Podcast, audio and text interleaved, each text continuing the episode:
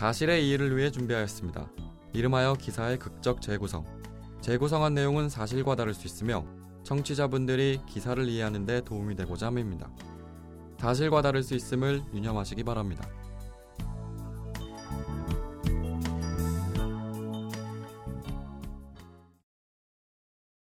경비원 이만수 씨의 대리인 측이 신청한 산업재해 신청건에 대해 근로복지공단은 현 시간부로 산업재해 보상보험법상 업무상 질병으로 인정합니다.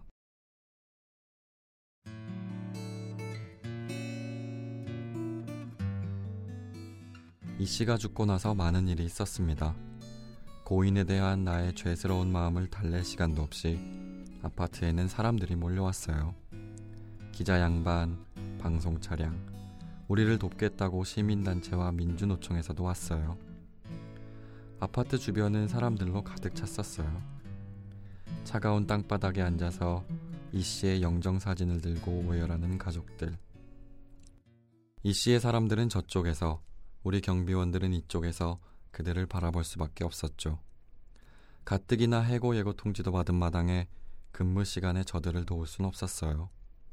따뜻한 물 한 잔, 경비실에 있는 담요라도 가져다 주고 싶었지만 내가 가져다 주는 걸 입주민이 보기라도 한다면 그게 나한테는 돌이킬 수 없는 일이 될 것 같았어요. 지난달 28일엔 경비원 노동조합이 회의를 한다고 소집을 하더군요. 경비원 78명 중 59명이 노동조합에 가입한 상태였고 저도 그랬어요. 아파트의 일방적 해고 예고와 임금 협상을 위해 정당한 단체 행위를 해야 한다는 주장이 나왔어요. 사실 대부분의 동료 경비원들은 임금 협상이니 근무 복지니 이런 말보다 이렇게 당할 순 없다. 이렇게 허망하게 일자리를 잃을 순 없다라는 생각이 더 컸을 거예요. 법에서 정한 기준에 정당하게 단체 행위를 하면 합법적으로 우리 일자리를 지킬 수 있을 거라는 마지막 희망일 거란 생각이었어요. 총 56명 투표에서 42명이 파업을 하기로 결정했어요. 우리에게는 대단한 모험이고 도전이었지요. 다들 용기보다는 두려움이 밀려오는 것 같아 보였어요. 그런데 3일 후 정말 기쁜 소식이 들려왔어요. 죽은 이 씨가 산업재해로 인정받았다는 소식이었어요. 한 줄기 빛이 보이는 듯 했어요. 헛된 죽음이 아니라 이 씨가 무능하고 쓸모없는 경비원이 아니라 묵묵하게 자신의 일을 하다 죽은 그런 사람으로 인정받은 느낌이었어요. 다들 티 안 내며 기뻐했죠. 그 기쁜 소식을 접한 지 이틀 후인 오늘 또 하나의 소식이 우리를 찾아왔어요. 입주자 대표회의를 마친 결과 현재 아파트 용역 업체와는 더 이상 계약을 맺지 않기로 결정했습니다. 그 전까지만 해도 의뢰 해고 통지는 하는 거다. 별 무리 없이 다시 재계약될 거다라고 했는데 그 얇은 희망을 조금은 믿고 있었는데 해고가 기정사실화되어 가고 있어요. 용역업체만 바뀌고 일하는 사람들은 계속 일할 수 있느냐는 기자 양반의 질문에 입주자 대표가 감정 없이 이야기하더군요. 결정된 바 없습니다.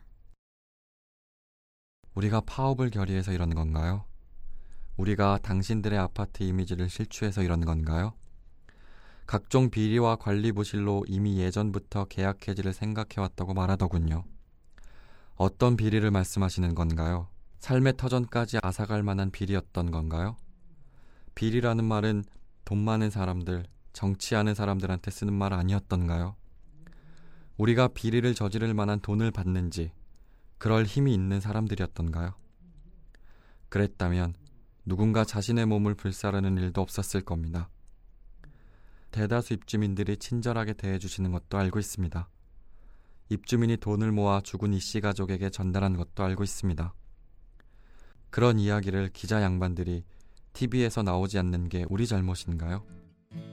당신들은 갖가지 휘황찬란한 단어를 쓰고 쉬운 이유를 만들어 우리를 내쫓으면 그만이지만 우리는 땅바닥에서 이 힘없는 자리를 지키기 위해 몸을 내던져야 합니다. 우리도 당신도 서로를 온전히 이해할 수는 없는 걸까요?